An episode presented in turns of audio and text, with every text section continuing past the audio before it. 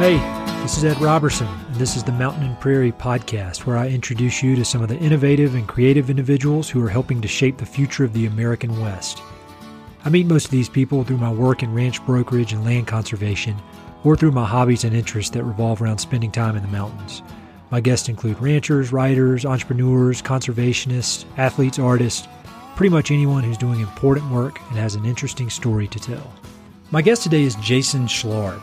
Jason is a champion ultra runner whose notable achievements include winning the Hardrock 100 this past summer, winning the Run Rabbit Run 100 twice, and finishing as the top American in the 2014 UTMB.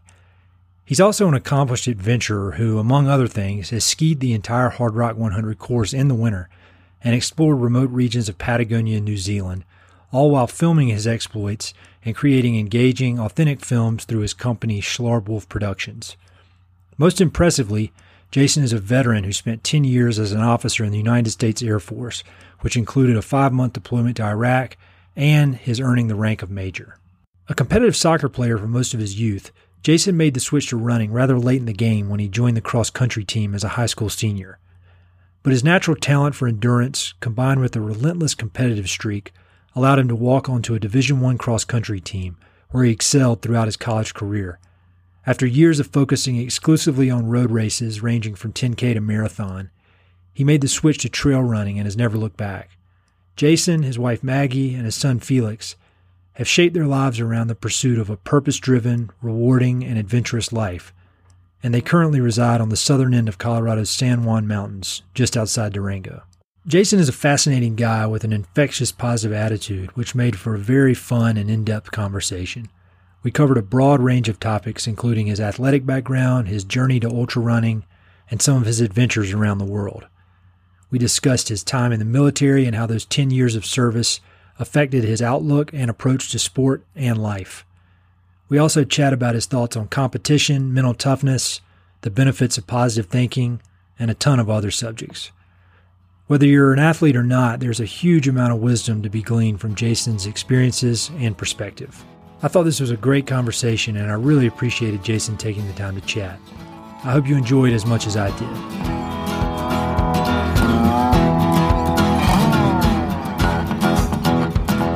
As I say, when you meet somebody for the first time and they ask you that question that people love to ask, what do you do? How do you answer that? I say that I'm, I'm a professional athlete. Um, you know that that's that's the, the, the lion's share of what I do from day to day, and and and uh, you know where I spend my energy, my mental focus, and then also you know paying paying the bills. Yep. So I'm I'm a professional athlete first.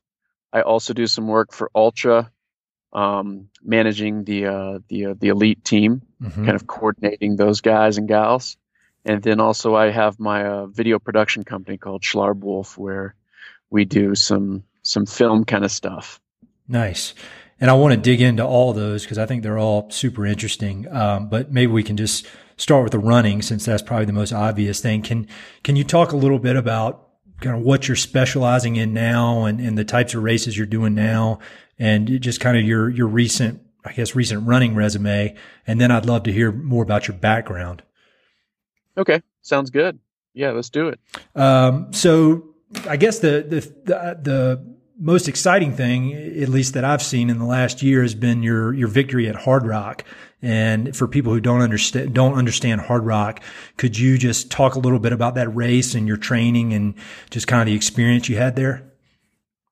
Okay. Um, Hardrock 100 is, is amongst the kind of small little niche of, of trail running and ultra running even it is the, you know the kind of granddaddy for high altitude remote wilderness um, steep kind of uh, you know ultra marathon trail mountain running. Yep. And that's exactly where i feel most inspired and, and excited. And the Hardrock has been something um, that is it's an elusive it's difficult to get into. There, there's a lottery involved. There's only 140 some spots for the entire race.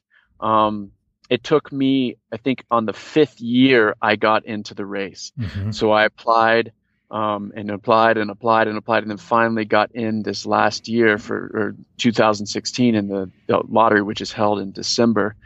And uh, yeah, that's the granddaddy of them. And you know, it has a reputation that's not just you know in the San Juans or Colorado, even the U.S. You know, worldwide mountain runners. This is this is one of the the big you know kind of holy grails of 100 mile mountain running, and uh, with that kind of reputation, there's been a number of you know um, uh, international elite that have at least applied, and, and and a handful of them that have gotten in, such as the the one and only Kilian Jornet, mm-hmm. uh, and uh, you know Seb uh, from France, you know uh, one one of the icons of European mountain trail running, ultra yep. running, uh, has been here. Julien Chorier, another one from Europe. Um, so the, the, the list is fairly impressive um, despite the difficulties of getting into this race. And it's such an awesome race and it's such an awesome place that I chose or we chose as a family two years ago, um, a little over two years ago, to move to Durango, which is about uh, 50 miles, 80 kilometers um, away from the start, which is in Silverton. Yeah, that's it's almost like your your backyard, which is hard to believe because those those mountains are just so spectacular. And for people who don't fully understand ultra running, because the people that listen to this, it's everybody from people that are involved in the land conservation world to you know people like you that are in the that are athletes. And can you talk a little bit about the course and the vertical uh, gain and loss and, and just how how rugged it is? Because I, I think it's hard for people to truly understand how rugged that course really is. Yeah, uh, I, would love to. It's always easy to talk about Hardrock. Yeah. Um, within the Rockies, I'll, I'll, I'll, go macro on this. Within the Rockies, um, the San Juan Mountains are one of the they're fairly remote. There's no interstate um, within hours of, of, of where I live and, and where Durango and Silverton is located. Um, there's there's a handful of cities that the course runs through, little towns, let's call it Silverton, um, is the start and the finish, but it goes through Ouray, close to Lake City, and then also Telluride, which has a bit of a reputation, you know, in the, the mountain and uh, mountain loving community and skiing community. Mm-hmm. Um, and those mountains, I would describe them, um, um, you know, a, a, term that's thrown around every once in a while for the San Juans and the Ouray and Telluride areas, the, the Swiss Alps of America. Mm-hmm. And they're very steep um, and there there's a, a, little bit more moisture that falls here both uh, summer and winter, spring and fall, than a lot of the rest of the Rockies, all the way up into um, you know into Montana. So they get a little bit more precipitation. The trees are a little bit bigger. There's beautiful lakes, lots of rivers and streams, and again going back to that remoteness, there's not as many people as going you know through the I-70 corridor through Denver, Fort Collins. Um, you know, into Vail and, and Aspen and uh, in that area. So it, it's a really special kind of place. They're not a straight up um, line of mountains like, let's say, the Sangre de Cristos or the Bridgers of Montana or the Sawatch or Wasatch. Mm-hmm. They are really kind of a, like almost like the Dolomites of Italy. They're they're like there's a lot of valleys and different um, uh, directions of, of ridges, and so it's it's just a really special, rugged, steep kind of place. And the the stats of the race reflect that. It's 100 miles with 33,000 feet of climbing. Obviously, it's a loop. Uh, there's you know 33,000 feet of descent as well. The course starts at 9,000 feet, and the average elevation is 11,200 feet. Um, the lowest point it goes down into Ouray, just under 8,000 um, and the highest point is the 14er, 14,000 foot peak um, called uh, Handies. And uh, that's that's as high as it gets in the contiguous U.S. so pretty pretty impressive um, statistics and background, and that's that's what makes that special the, the race so special.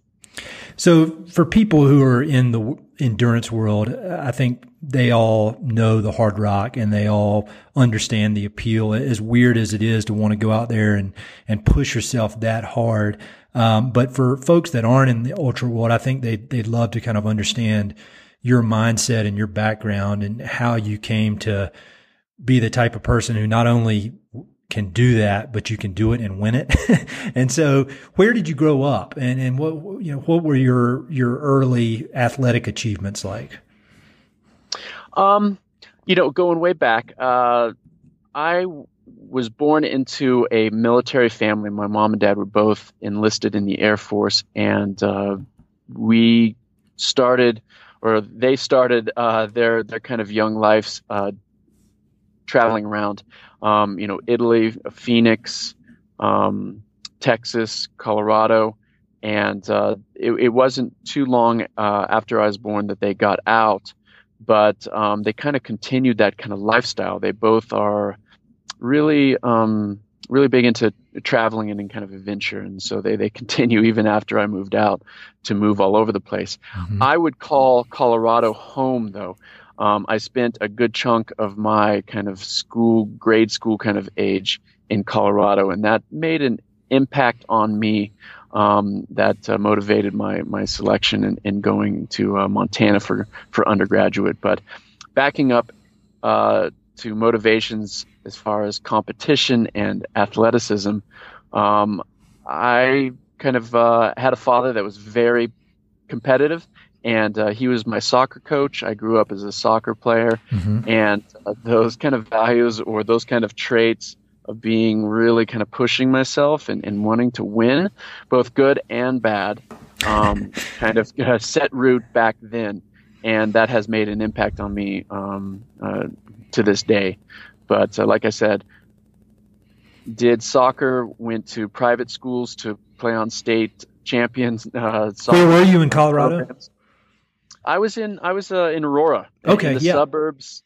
Um, not a beautiful place, but you were close enough that you could do weekend trips oh, yeah. um, into the mountains. And uh, yeah, I went to Regis High School, which was and still continues to be, you know, one of those schools that uh, um, gets all the rich kids and kind of win state championships, and, and that's what I was. Uh, and my parents were were uh, wanting for me, and kind of burned out on on soccer, uh-huh. and uh, walked on to a cross country team right at the end of high school, and because uh, my friends were, uh, some of my friends had gone to that um, that path as well, and. Uh, didn't love running did not love yeah. running at all. That's quite a transition. You know, you you generally don't see those much overlap between you know a team sport like soccer, and it seems like they're almost two separate ends of the two far ends of the spectrum. You know what I mean? Absolutely, absolutely. It, it was the camaraderie and and and fun after and before and traveling, um, and then then the other at, factor was that I was really good at it. Did how but long did it far, take you to know you were you were gifted? Uh, in in in soccer, I, I was a midfielder, halfback. Uh, I was the guy that could run around the whole game at, sure. at a fast pace, and, and I would always uh, excel at any kind of running um, aspect or endurance aspect, and and um, that was always a known for me. Got it. And so this is a little bit little bit off subject, but thinking about your your running career now and, you know, a lot of what you do is solo. I mean, a lot of your training, I would imagine, is completely by yourself. A lot of your races, you're completely by yourself. So how do you balance that competitive drive you have to beat other people with the competitive drive to just push yourself? Because again, it seems like two different ends of the spectrum, wanting to beat other people and then wanting to, to push yourself as hard as you can. How do you balance those two?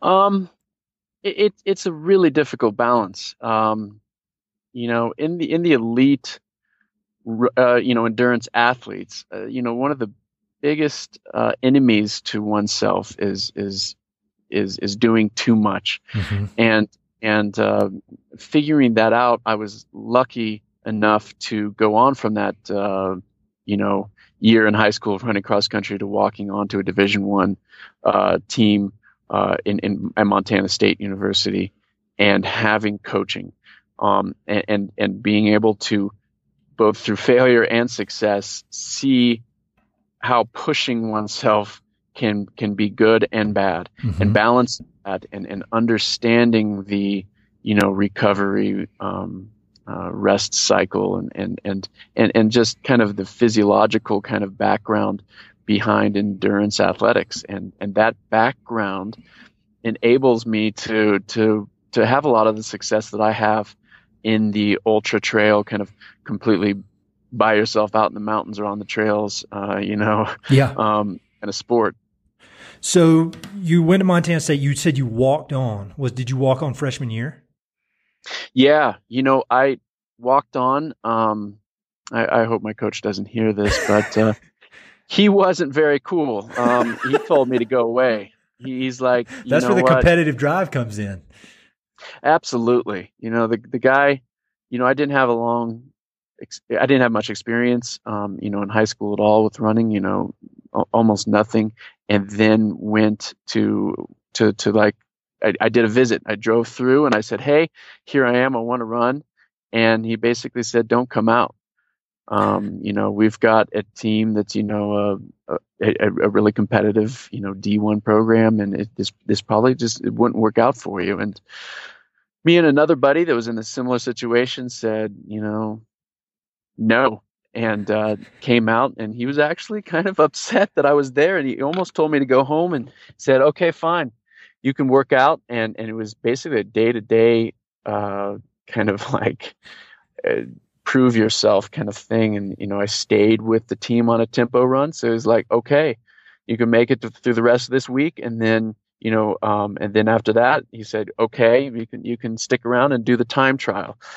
And then lo and behold you know I made the the travel team my freshman year. So that, was, awesome. that was yeah it was it was uh, it wasn't intentional by the coach, um, or at least not fully.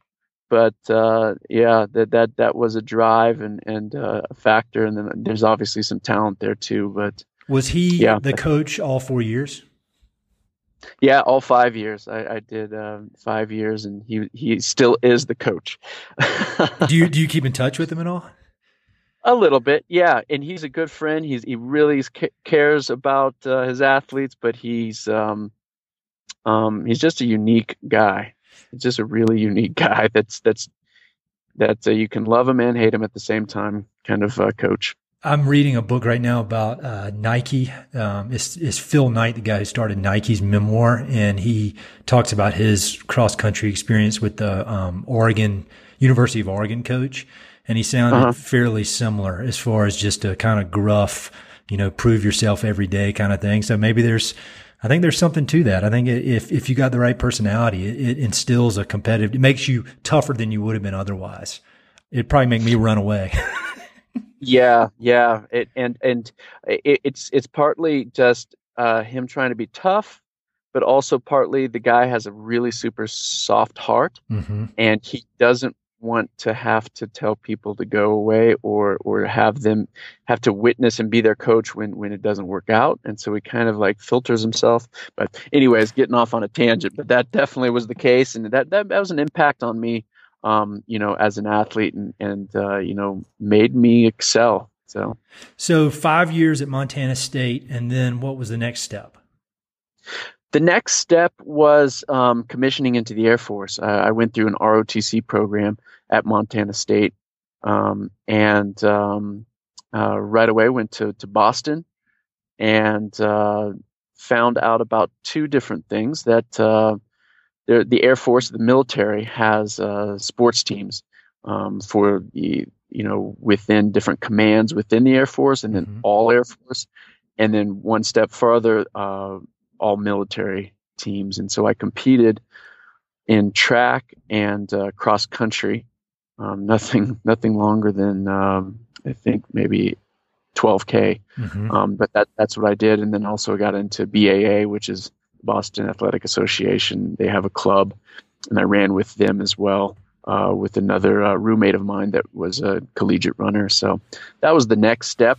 It was kind of like a 65% focus um, I was working a lot and uh, also being a single dude and with other interests. And yeah, yeah, I kind of got into the road thing there. Could have done a lot better though. Were you um, intending to have a career in the military, or was that, or were you thinking you would do it for a few years and then move on to something else, or What what was the thinking there with uh, with the Air Force? Well, I I, I entered the Air Force because I had a roommate in college that was in it, and he told me, "Hey, you just go sign up, and uh, you know you get decent grades, and you can be a a, a pilot." Mm-hmm. And as a little dude, um, also influenced from my parents and uh, grandparents, uh, fighter a jet fighter pilot was was uh, I think the correct term for what what I wanted to be as a kid. So all of a sudden that kind of got rekindled. Went through the program, checked the boxes, but my hearing um, uh, disqualified me, and so all oh, of a really? sudden I became. Yeah, yeah. So, so like my junior year, something like that. Uh, I basically got told uh, it's not going to happen because of the hearing, and uh, yeah, so from there I, I, went and I was like, okay, I'm gonna do a four year and out kind of thing, and I'm gonna be a businessman for the Air Force. Um, with, with, you know that's the most um, um, the easiest transition from military to to uh, the the civilian life for for kind of a resume kind of stuff. But anyways, I stayed much longer. Did ended up being ten years. Um, mm-hmm. Went uh, from Boston to Colorado Springs. Worked a bit in Los Angeles. Um, and and worked on a whole bunch of different weapon systems, space, uh, concept development, lots of neat stuff. Did a deployment um, to Iraq for five months. A uh, lot of lot of amazing experiences. Sure, um, I call them good or bad, yeah. but uh, amazing experiences. And um, uh, decided after an ROTC assignment at University of Colorado in Boulder that it was time um, to focus on the family and then also be able to choose where I want to live. I had to do that deployment three months after after my son was born, which oh, was really wow. tough. Holy, I can't imagine and, that, man. Yeah, yeah, that was that was really tough. Um, a lot of a lot of military guys do way more tough things, but uh, that that that I, I, did my service, proud of it, and yeah, um, you should be proud of it. That's, I mean, that's just that's awesome. I I've got my uh, both my grandfather's World War II dog tags up, up above my desk, and I look at them. I mean, I think that's about the most noble thing anybody can do. So, anyway, in the spirit of Veterans Day, thanks for your your service. Um, Thank you, appreciate that. Yeah. So, so then you know when you got out, of, so you got out of the military after ten years, and at that point, were you completely focused on making a go of it as a pro athlete? No, not at all. Um, I had dabbled in in uh, ultra. I, I, had done a race um, or two. Um, and up to this um, point, you've been doing 10ks, half marathons, marathons, all on the road. Is that is that correct? Yes, that that is correct. Okay. And you know, I, I was like a you know high 14s 5k guy. You know, 109, 110 half, and 220 mid for for marathon. So I mean, you know, I could get some free shoes and, and be in a club or whatever. But uh, unfortunately, um, I, I, was young and a little bit immature. I loved trail running. I loved mountain running. My easy runs, my long runs. Every chance I got, I, I was off the road and in the mountains. Mm-hmm. But being a bit young and uh, uh, I just not having my priorities where I think they should have been for running, I felt that the ultra community, the trail running community, was just a whole bunch of old guys that they were kind of weirdos, freaks, and uh, they they weren't really runners, mm-hmm. and um, you know that it that it was kind of just a just just just a whole bunch of people out, out there having fun and being crazy. Mm-hmm. I wanted, I loved that craziness. I loved that, but I felt that the level of competition wasn't there, and I wanted to you know, selfishly, I wanted to be fast and be the best and, and compete against the best and see how, you know, see if I can get Olympic trials qualifier, that, you know, that, that kind of thing. Sure. And uh, then, you know, luckily, um, and I'm not exactly proud of this, but, you know, North Face popped up, you know, 10,000 bucks mm-hmm. um, for first and, and, you know, more for second and third and stuff. But uh, that uh, came onto the radar and I was like, okay, I'm in. Um, and I, I have not run a road race since. And what year was that? Um, I think that was 2011.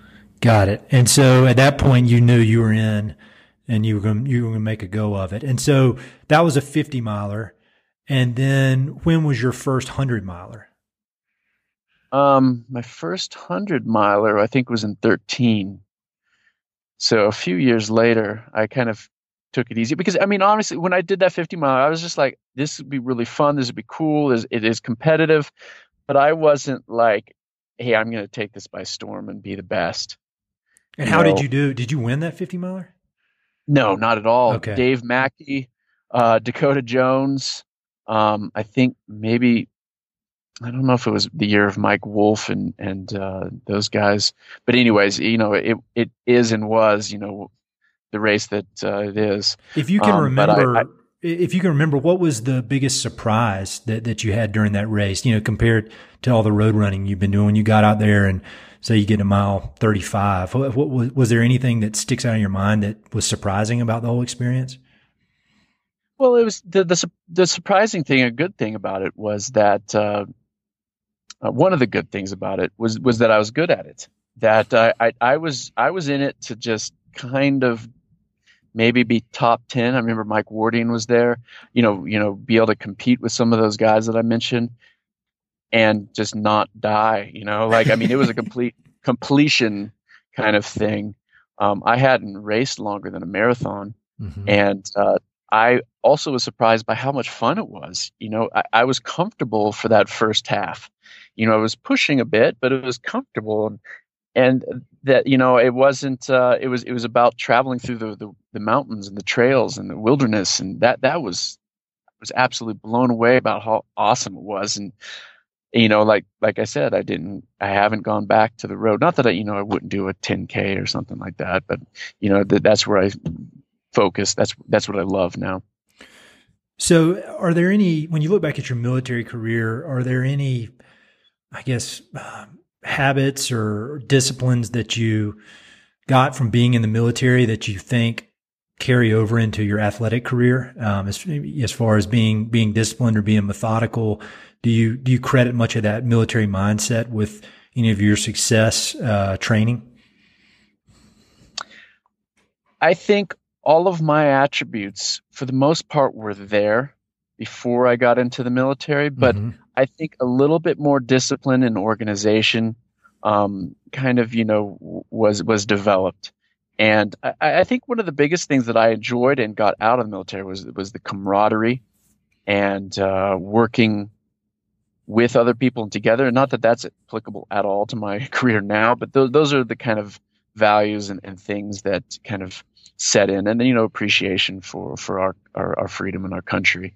Um, but uh, I, I think the ability to endure some tough situations came about from being in Iraq for five months in a place that you know was 120 during the day, 130, and then you know lows and that were you know as hot as 90 something, and training there, surviving there, and and working you know 70 hour weeks, you know 12 hour days, that that kind of thing every day.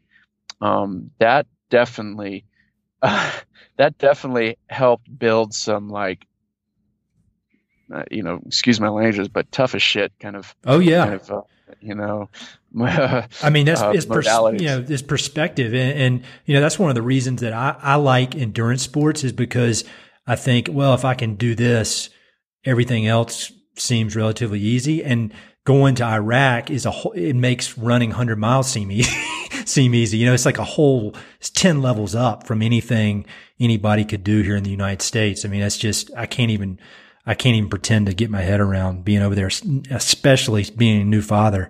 Um, that's just, that's hard for me to understand, but it's awesome. Um, and the people that that what kind of sacrifices they are making and and the challenges that they go through while they're in Iraq and, and seeing people die um, you know, and and you know, just being, you know, it just it, it's a it's insult to injury a little bit. You're you're in a really horrible, difficult place to be. You know, both Afghanistan and Iraq. You know, our last conflicts. Just yeah, that uh, that builds some. You know, that that's a tough place, but it also builds some amazing, um, amazing uh, people you know, through those experiences. Definitely. Um, everybody, I've, I've got a lot of pretty close friends who have spent time in Iraq and Afghanistan, and all of them say similar things, um, that it's the hardest thing they ever, they ever had to do, but also, you know, when it's, when all the, the chips are down, it's one of the best things as far as just, you know, making you have a perspective on things and toughen you up. And again, uh, thank you for, for doing that for our country. Um, one, the, the way I initially came across you was, um, I was training for the Run Rabbit Run 100 and I was watching some interviews and I saw your interview with iRunFar after you had won the Run Rabbit Run.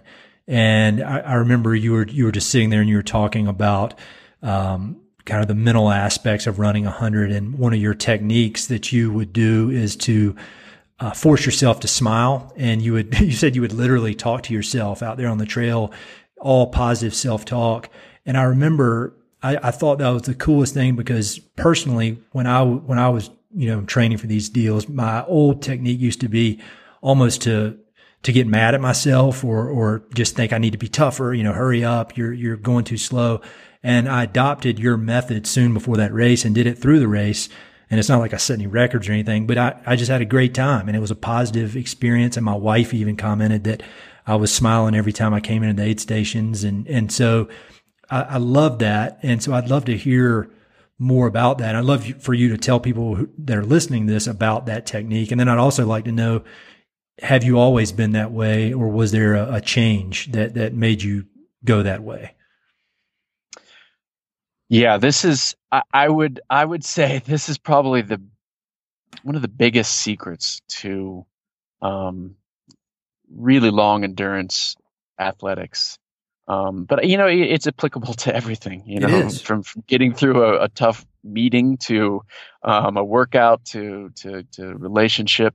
You know, this it, it's it's a real, you know, it, it's something that people can kind of understand or it makes sense. It checks out. But when you really you know, use it, it it uh, it's it's super powerful. It is. It really is super powerful. And and you know, some of those techniques of actually moving the the facial structure, you know, your muscles into a smile.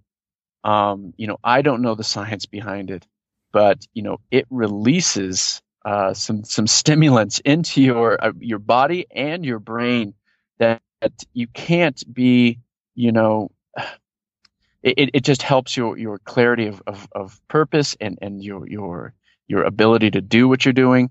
And then the same thing with that laughing. And then the you know the the third kind of leg of that is is that talk. You know, mm-hmm. getting the nasty, the negative out and and putting in the positive, um, and and putting in the right kind of positive. Um, and that's that, those are tools. You know, Run Rabbit Run was really the kind of breakout for me as far as both a performance and then also being able to use these tools and then my ability to excel um, and and in my opinion you know do better than i think my talent or background might dictate is because of this. And you know i've got my mantras. I, I i say these things like you know for me the stress of other people around me or expectations or my goals can kind of ruin and, and rule a race mm-hmm. um, and put doubt and, and negative into um, you know both when you're actually accomplishing it you know i'm stressed that oh i gotta i've got to do this i've got to do this you know i've got to be here um, or you know if you're falling behind or something um, you know or, or you're competing with somebody else and you start to talk or you start to doubt you know what you can do but instead to say, I don't care about anybody else in this race but me. I'm focusing exactly on me. I'm having a good time. Um, all of these kind of like aspects can really just change your your outlook and, and change how you feel in a race and therefore your your ability to go faster or continue at a fast pace is is affected and it was uh, it is amazing amazing tool when you were a 16 year old soccer player, ultra competitive soccer player, did you have that mindset, or no. was there more uh, kind of classic testosterone? Um, so, so when did you change? I changed at uh, Run Rabbit Run. You know, the year that I won. Oh, really? That that was the first time that I had used that. That was the first time that I had believed in that, and you know that was the first time I did the laughing or the smiling thing, and uh, yeah, I mean I I used to just grunt through. I used to be like, I want to win. I want, you know, I'm going to get through this. Yeah, grit you know, your teeth. I, exactly, exactly. And then, you know, just, you know, just, just, you know, have epic stress, mm-hmm. you know, in the race and, and just be dwelling on that, you know, and, and, uh, boy, it was, it was a revelation and a, and a, and a magic thing to get away from, you know, like I can back up just one year from from that year that I set the course record and had the you know the best race still to my life, even compared to that Hardrock uh, uh, finish this this year. Mm-hmm. That race was extra magic. You know that was that was uh, yeah. Anyways, the year before I was in in similar shape. You know, not quite as good, but I went into that as my first 100 and I didn't have these tools. And you know, 30 miles in, I was walking in in second place mm-hmm. and just absolutely down and out and said, "This is impossible. This is terrible. This is why would anybody run this hundred mile thing?" And I was such a blow up that I had uh, not taken my headlamp because I didn't see this coming, and it was dark, and I had to run with Dylan Bowman, who's one of the best uh, hundred milers in the world um, you know, this is kind of early when we were both getting our start at these races, and I had a run with him, and I asked him like, "Is it always like this?" Because he'd done a few hundreds before. You know, are you feeling this way? And and he's like, "No, you know, it's tough. Yeah, this happens." But uh, and I, you know, I ran with him. You know, I had to run with him because I couldn't see, and I had you know all intentions of dropping at at the very next aid station. And uh, you know, I said, "Are you going to drop? You know, this is just horrible." And he's like. I, you know, I couldn't believe that he said no. You know, even though we all both intended to get in this race, I, I'm, I felt, I still feel sorry for him having to deal with me. And his positive, just keep on going. You know, all of a sudden turn that around, that absolute abyss of, of self pity. And, you know, I got, I passed him and got my headlamp, got into, you know, right behind first place and, uh, proceeded to make a wrong turn for seven miles. Um, that crushed me. I got to ride back. oh man, I cannot imagine that.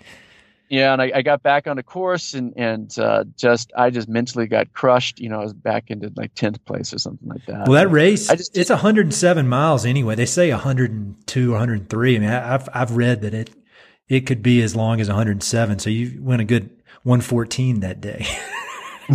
yeah, yeah. But, but my, my, my point is that I, I just didn't have those tools and I ended up quitting and feeling sorry for myself, just mm-hmm. like I did earlier in the race. Oh, yeah. You know, the potential's there, the fitness is there. But if you don't have that sound mind and positive aspect and, and, and, you know, to some degree, you're going to fail. And that's, that's the, the beauty or the kind of mystique of the hundred.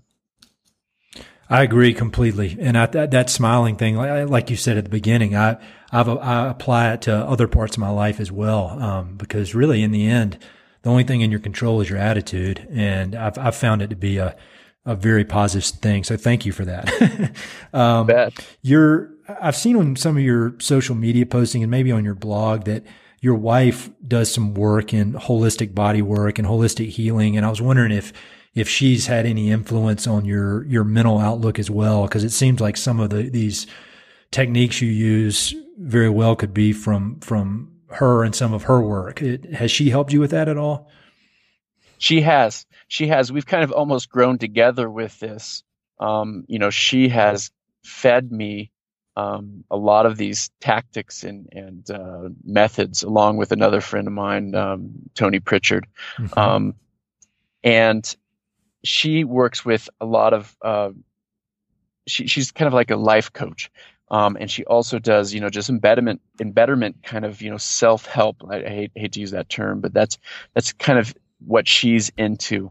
Um, she does some stuff called access consciousness and you know she has been a huge asset in, in a lot of those you know those mind um, uh, energy positive attitude um, you know getting the negative out bringing in the positive and uh, you know unleashing potential and and uh, you know making impossibilities possible. So she's she's amazing. She's cool. She was a I'm lucky to have her as a partner to to be able to use those skills and tools and um, man, you know it, it's it's it's priceless. And I know you do some coaching as well. And so is that something that you coach? I mean, obviously you, you put together the actual training plans, but um, have you figured out a, a, pretty effective way, or you and your wife together figured out a pretty effective way to to coach people in this kind of positive thinking? Absolutely. You know uh, that that is a big part of that. You know, pre-race. Um, you know, talking about doing some mantras. Uh, you know, talk about you know where the weaknesses and strengths are, and you know, knowing what you're going to say and do and react. Um, you know that that's that's really neat. It's really fun, and it's it's uh, you know, I, I, I would put the um, the correlation or the analogy back to being, you know, in Iraq, um, to running a hundred miler. You are absolutely living, and I think that that's in our time and era when we don't have it that tough at all. Mm-hmm.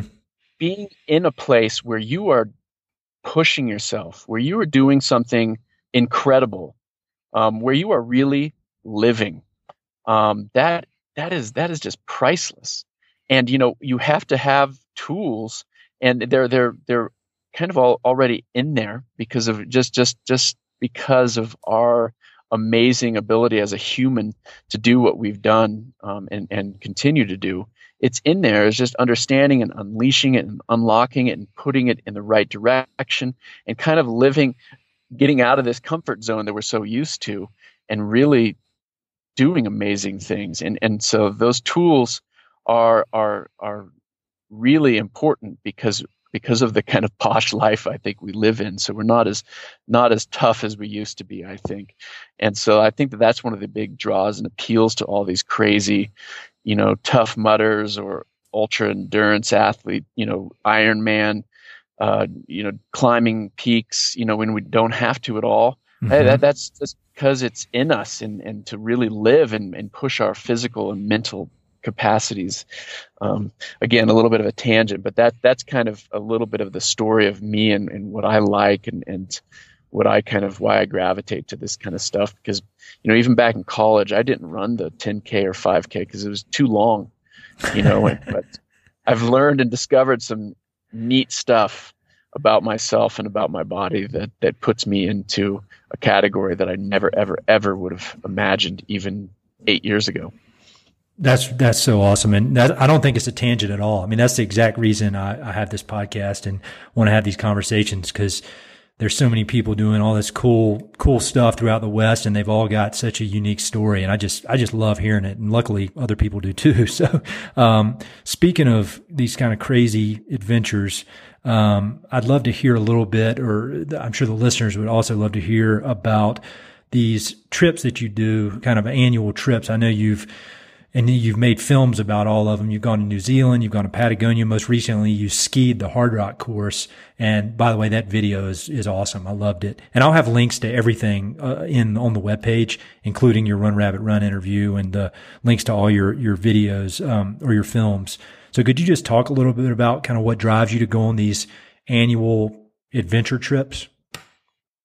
Yeah, you bet. Uh, you know, I, I, would say that it was almost ex- totally inspired by me wanting to explore the world with my closest and best friends and to be able to make it a feasible uh, you know journey each year and, and by making this film it kind of enabled us to do that but also secondly it enabled us to be able to relive that um, um, i think that that is really really special um, to kind of capture that so i can show you know my five year old felix uh, you know, come back from these trips. Where were you? You know, okay, here's a picture.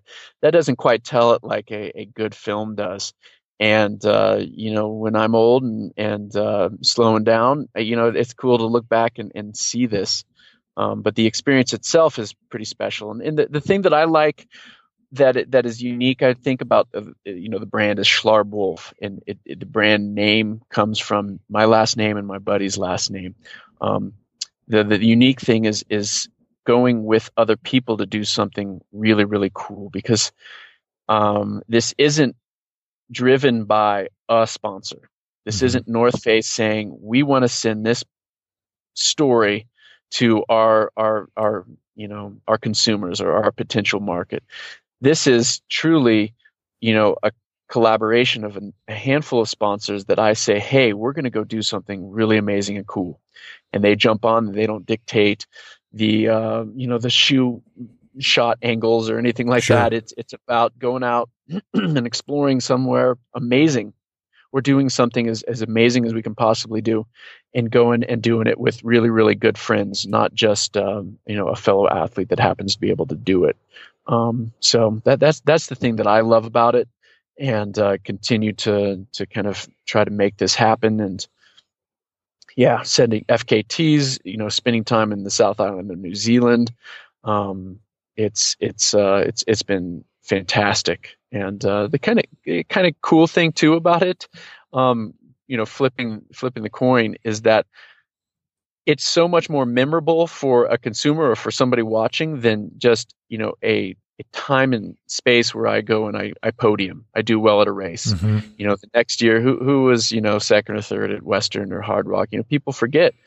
But like a story like this really tells more about what the what the experience is, what the place is like, and also you know can help a brand say, "Hey, we're into this kind of storytelling. We're into this kind of lifestyle," and then therefore it becomes a kind of uh, a potentially um, sustainable or slightly lucrative uh, operation. Uh, I'm not I'm not paying the bills by uh, Schlarb Wolf yet, at least, but uh, that's that's kind of the whole spectrum of of what we are doing with it. Yeah, well, I think the videos are are they're really authentic, and the, what you're talking about about kind of go, getting an opportunity to go out with good friends and explore these places, it really comes through. And I think in the era of all these kind of overproduced action type adventure films that is, they're more like a, you know, some kind of Hollywood movie than, than a real adventure. I think yours are, is, is the perfect mix of true hardcore adventure with the authentic side of it uh, that comes through. So how do you do the editing on that or do you have some partners that do that? Cause it's, it's really good. Um, no, I'm not the, I'm not the guy that's good with the the camera nor the editing. Yeah. Um, I we do I do I am involved, um, and Wolf has been involved too with the storyboarding sure. and uh, you know putting that together and collaborating with the, the film guy that we we work with. You know, we worked with Joel Wolpert for two years, and then Noah this year. Um, another guy named Bobby Yarig who, who lives in Montana that does a lot of stuff for Montana. Um, films. But uh, yeah, it, it's a it's a cool process, and it's a unique process in that we're not.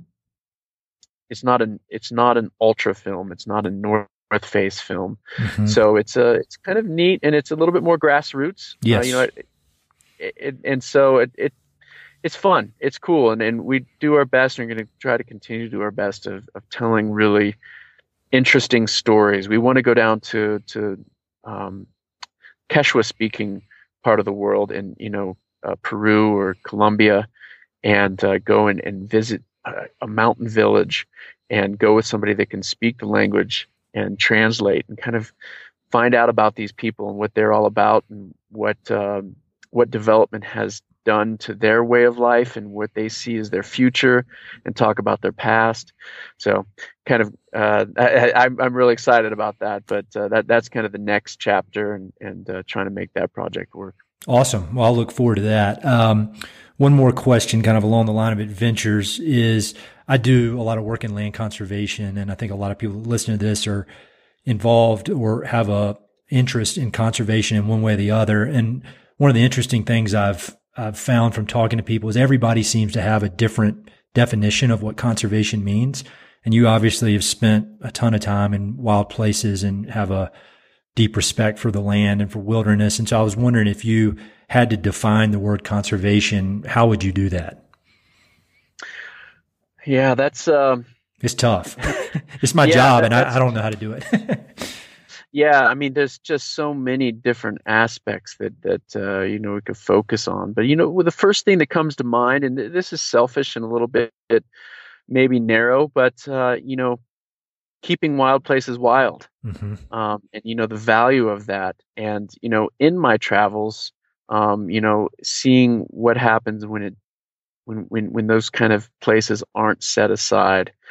Um, you know, even even here in, in the U.S., you know, you, you you go east, you know, and, and you see that there, there aren't places to go out there and, and just kind of go out. You know, even in Texas when I when I visited down there, there's not a lot of, you know, what we have in Colorado, Montana, Wyoming, um, you know, the Dakotas, etc of those kind of BLM national forest, uh, those kind of places where you can just go out and not have to worry about, uh, you know, crossing private land all the mm-hmm. time and, and be able to, to, to do a, you know, self human propelled kind of adventure. It, it's, it's not available. And, uh, yeah, uh, that, and preserving that, you know, that, that's tough. And, you know, the, the other analogy too, in conservation, you know, one of my favorite places in the world to run is, is in the Alps and, and the Dolomites and uh, I love the infrastructure that they have out there. Mm-hmm. But after, you know, I, have spent two years, uh, two summers in the last three, where I've spent uh, three months, uh, three years ago, uh, a month last year, and then two months this year in those those places in the Alps, in the Dolomites of of Italy, um, and I love being able to have all the access, but after a while, I really miss the the the the, the Wild West, the mm-hmm. the the the wilderness. Um, in every valley, there are there are there are little towns. Um, in every almost every valley, even in the Alps and the Dolomites, there's ski trams and and lodges and and uh, and cable cars, and you can't get to a place very easily, at least, where you can just look out and just see wild, you yeah. know, and you know, when I get some of my, you know, European Salomon Hoka friends or whatever that come over for the rut or, or different races and they just get out. And maybe it's not as steep, maybe it isn't as uh, dramatic, or there's not huge glaciers, but they just smile at the, the the the the fact that they can look out and not see development and commercialization. And um, I think it's a balance because I, I, think infrastructure from being able to go out and experience it is important, but also not overdoing it and, and making it so that there aren't those wild places. So it's that's tough. That's tough to do. And you know, I don't know if I defined what I think conservation is, but I think I've you know in my little niche of of what I love to do as far as my profession, um, managing that balance um, of access, but uh, cons- you know, make, preserving um, wild places. I, I think that's uh, that's that's really important to me in, in, in the future. Yeah, I agree with all that. I think in the end, balance is the is the answer, and it's not the easy answer. You know, the easy answer would just be go hardcore on one end of the spectrum or the other. But it, the the reality is it's complicated, and the answer is somewhere in the there in the middle. So, um, yeah. Well, I want to be respectful of your time, but but I've got a few quick questions that I've been asking everybody that I've interviewed, and I've gotten some pretty interesting and diverse answers. So I'd love to hear yours. Um, if do you have any favorite books related to the West or really any subject, any books that, that stand out in your mind as being a favorite that you'd recommend to, to friends? Um, yeah, yeah. You, you, what's the, um, you know, the, the name has just slipped my mind, but it's the book about, uh, blowing up the dam. Um, what's it? Something gang. Oh yeah. About, the, uh, uh, Monkey Wrench gang. Monkey Wrench Gang. Yeah, that's that's a pretty crazy, uh, and, a neat uh, book. I, I, I, quite enjoyed that, and a lot a lot of the the things that uh, you get out of that one. Yeah, um, that's a, that is a good one. That guy's an interesting guy, uh, Edward Abbey. He's uh, he's a wild man, or was a wild man. yeah, yeah. That yeah. that's a that's a that's a good one. I, I also, I mean, um, I, I think everybody, you know, knows uh, you know the story about uh, you know um, I'm sorry I'm really bad with names but uh, I know you'll know this one too but uh, you know uh, the story about the guy that goes out into Alaska oh and, yeah uh, into the wild? into the wild yeah. I, I think that that is um, you know it, it's it's a little bit over the top in some ways but um, I think it's it's good talking about you know wanting to get out there and and, and uh, escape and and and you know what um what uh, modern society has kind of imbalance you know has done to individuals and, and how it drives them into you know in, in you know into to, to kind of doing and getting escaping and stuff. And you know I think that that's uh, that that was a that was a good book for me at least. Oh yeah, that's a great. Everything Krakauer writes is is really interesting, and they're all the kind of books that I catch myself thinking about them months or years later. That, that's a great one. Um, do you have any favorite documentaries or films other than your own? Um, uh, documentaries or films about it, just in, just conservation. Any, anything that, that sticks out in your mind. Like for me, I always think about that one called uh, 180 South. I don't know if you've seen that. Um, it was made by, I think Patagonia paid for it, but these guys follow Yvon Chouinard's uh, footsteps as he on a road trip, kind of surfing and climbing road trip from California all the way down to Tierra del Fuego. And uh, just, I've always thought that was just kind of a cool adventure uh, documentary. I don't know if you have any that stick out. If not, no big deal. It's probably good um, if you're um, not watching watching TV all day. yeah, yeah. You know, I I don't have TV at home, but I we, we do look at uh, some Netflix stuff. But uh, I try to I try to watch you know the films of that uh, are you know um, you know from from a lot of the guys that I work with, and and you know Conrad Anker mm-hmm. and uh, Jimmy Chin. You know uh, what's it called, per, Meru or oh yeah, uh, that was awesome. Yeah, that that was amazing, and, and you know, um, it, it is going back, you know, touching the void or into thin air. Th- those books, I, I, you know, some of them had been made into movies. Some it kind of didn't do a good job, but uh, th- those are those are neat for me because just the human spirit and and and getting pushed and, and what we can do and and you know that kind of really living kind of theme that those those uh, those both fit into that category. Yeah, those are. I'd forgotten about oh. touching the void. That you know, I was in South America years and years ago, and I met the guy, and I can't remember his name, but the guy who cut the rope in that book.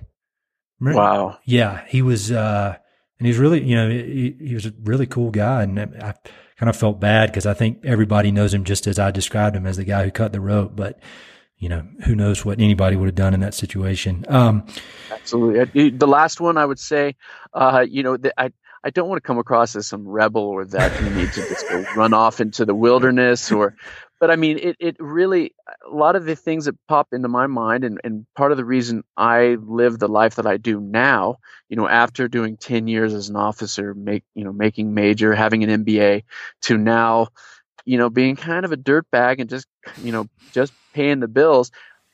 Uh, it's kind of a product of being from the suburbs. And I just, just, you know, it just wasn't right for me and it didn't mm-hmm. feel good. And I just couldn't do that cubicle thing. And, and, you know, the, the book that kind of I think of, you know, um, you know, Fight Club. Oh, yeah. Or, or in, you know the, the financial institution and how the just the system and the, those guys kind of just really living and beating their beating the you know the hell out of each other and and uh, living in that kind of house that uh, was just decrepit and crazy, but they were really living and, and being wild and ridiculous. And I, you know I, I don't I don't support anarchy or or complete you know craziness like that, but it's no it's no mistake that that is really satisfying for me to watch. Mm-hmm.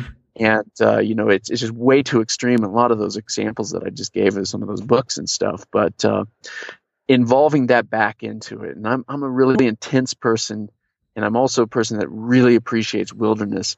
And I just I, I, think I'm a product of of you know coming from you know Cherry Creek school districts in Aurora, Colorado suburbs, and I just just just had to leave. Well, it's awesome that you had the self awareness to to know that because I think a lot of people have that desire, but they think, well, that isn't what I'm supposed to do. I'm supposed to, you know, buy a yeah. big house and sit in the cubicle and make however much money. And but they always know deep down that they should be doing more. And um, I mean, I, I I've got an MBA as well, and when I was in business school, I saw so many people that just were following this path and thinking they needed to be, you know, the cubicle jockey and do this and that. And, you know, I hope they're, I hope they're all happy, but I, am I'm, I'm with you that I think there's a deep desire down in, in people to to go out and push yourself and and have adventures. Um, so, Yeah, not, not that I, I- have it all figured out, but I, I agree with you.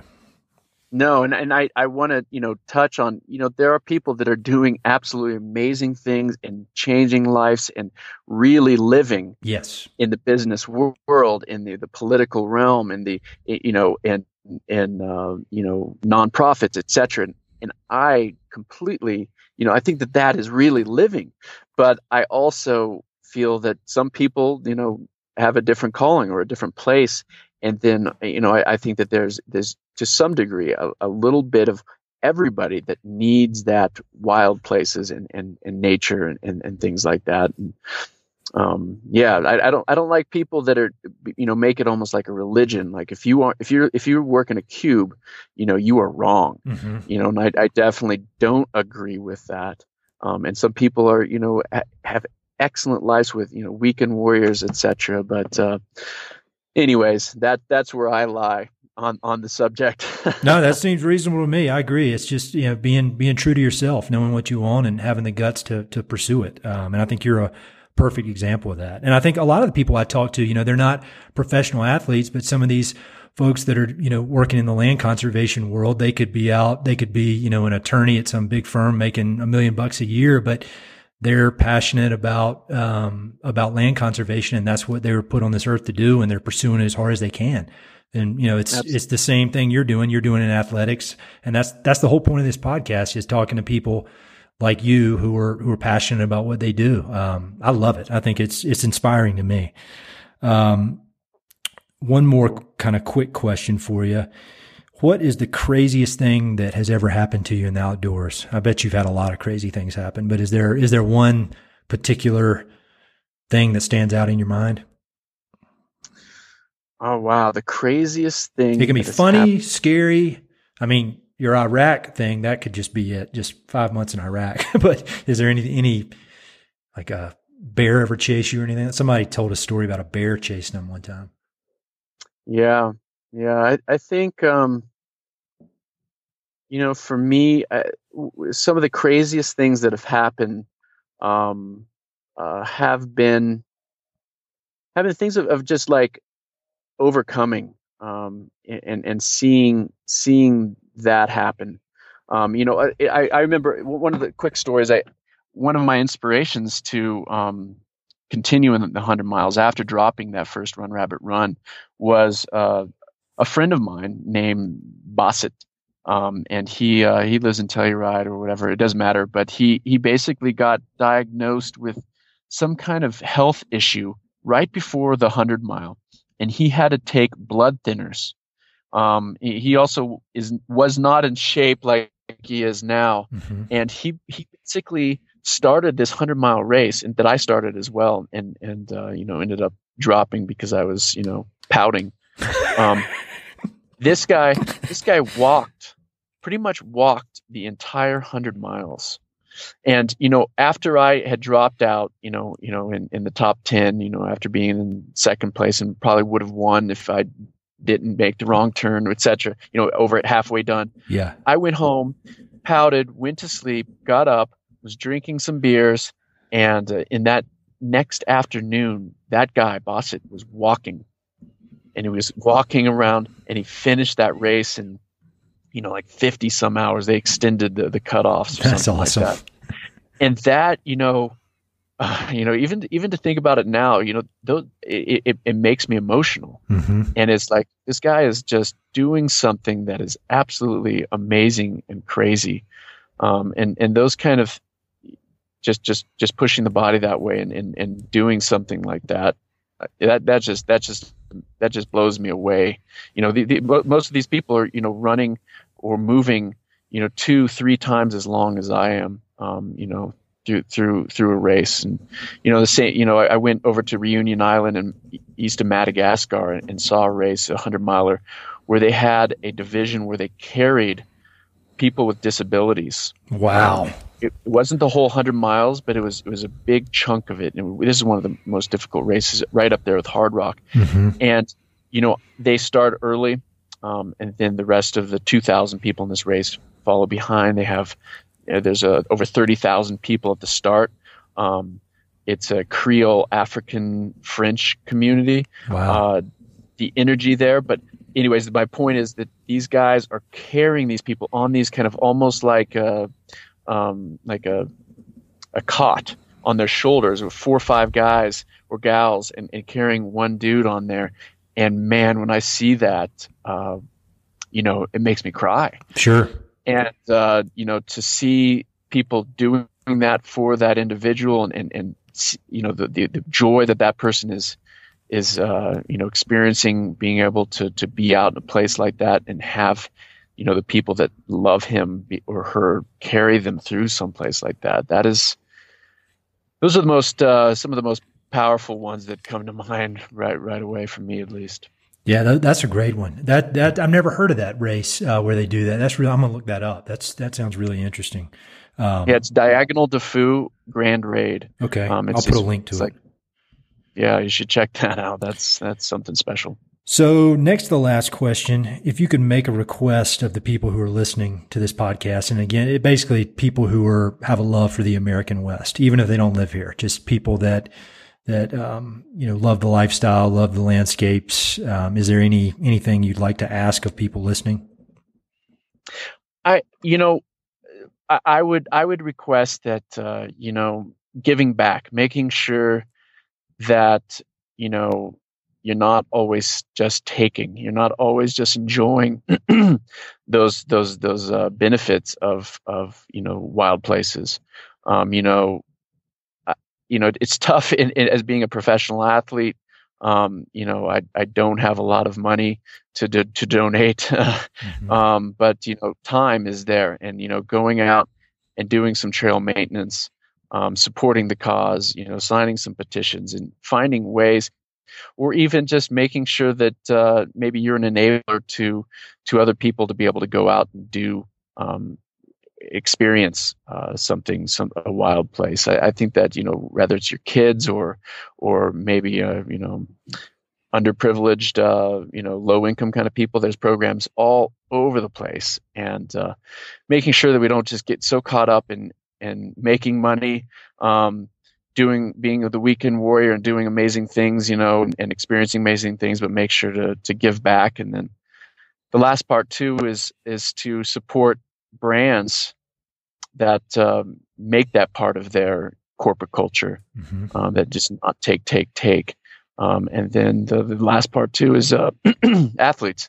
You know, there are, there are athletes that do a better job at that, and you know, I, honestly, Patagonia athletes are absolutely amazing at doing that um, you know, it's it's a requirement for for being an ambassador for those guys. And um, but yeah, there are there are a lot of athletes out there that do stuff like that, and somehow supporting them as far as you know followership or saying good things. You know, I think that that's uh, important to encourage those uh, those superheroes. Those are all great. So, how can people connect with you online? Um, I know you've got a website and you're you have got some really awesome uh, social media with Instagram. How, what's the best way for people to find you? Instagram's my favorite. Um, you know the the cat videos and stuff about Donald Trump on Facebook and just just overwhelming for me. It is, man. It's uh, brain pollution. Yeah, so I try to I try to stay off of there, and Instagram's a little bit. Um, it, it, for me at least, it's a little bit less like that. So I try to share my experiences and and and, and my heart uh, from time to time on on there, and that that's that's where I would I love to connect with people, and and if somebody wanted to do it with me, that's that's that's my favorite. Great. Well, I'll have links to all that. Well, I really, really appreciate all your time. This was this was an awesome conversation, and I'll, I'll hopefully see you at a, a race at some point in the future. I hope so. I appreciate the opportunity to, to talk with you, man. Thank you. Yeah, man.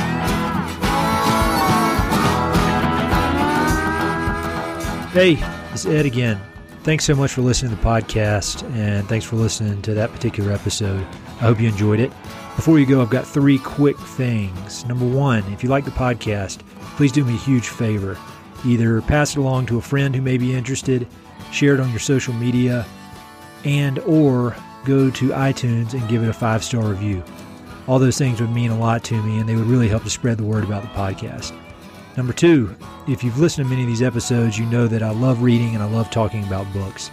Every other month, I send out a quick email with a few books that I've recently read and highly recommend. The subjects are varied, but they're pretty much all nonfiction with an emphasis on history, biographies, adventure narratives, and topics related to the American West. There are no sales pitches for ranches, no spam, no other kind of nonsense, just books. So if you'd like to sign up for the list, head to Mountain and Prairie slash reading, or just go to Mountain and Prairie and there's a massive tab at the top that says book recommendations. Click on it. There are a ton of good books that I've read. Some of the old email lists are on there. Uh, you can go crazy. There are a lot of books. And finally, if you know anyone I should interview for the podcast, please don't hesitate to reach out and let me know. All my contact info is at mountainprairie.com, and I'm on all the social media stuff Facebook, Twitter, Instagram, blah, blah, blah. So feel free to reach out. I'd love to have some recommendations and suggestions of interesting people I should meet. All right, that's it. Thanks for listening. Talk to you soon.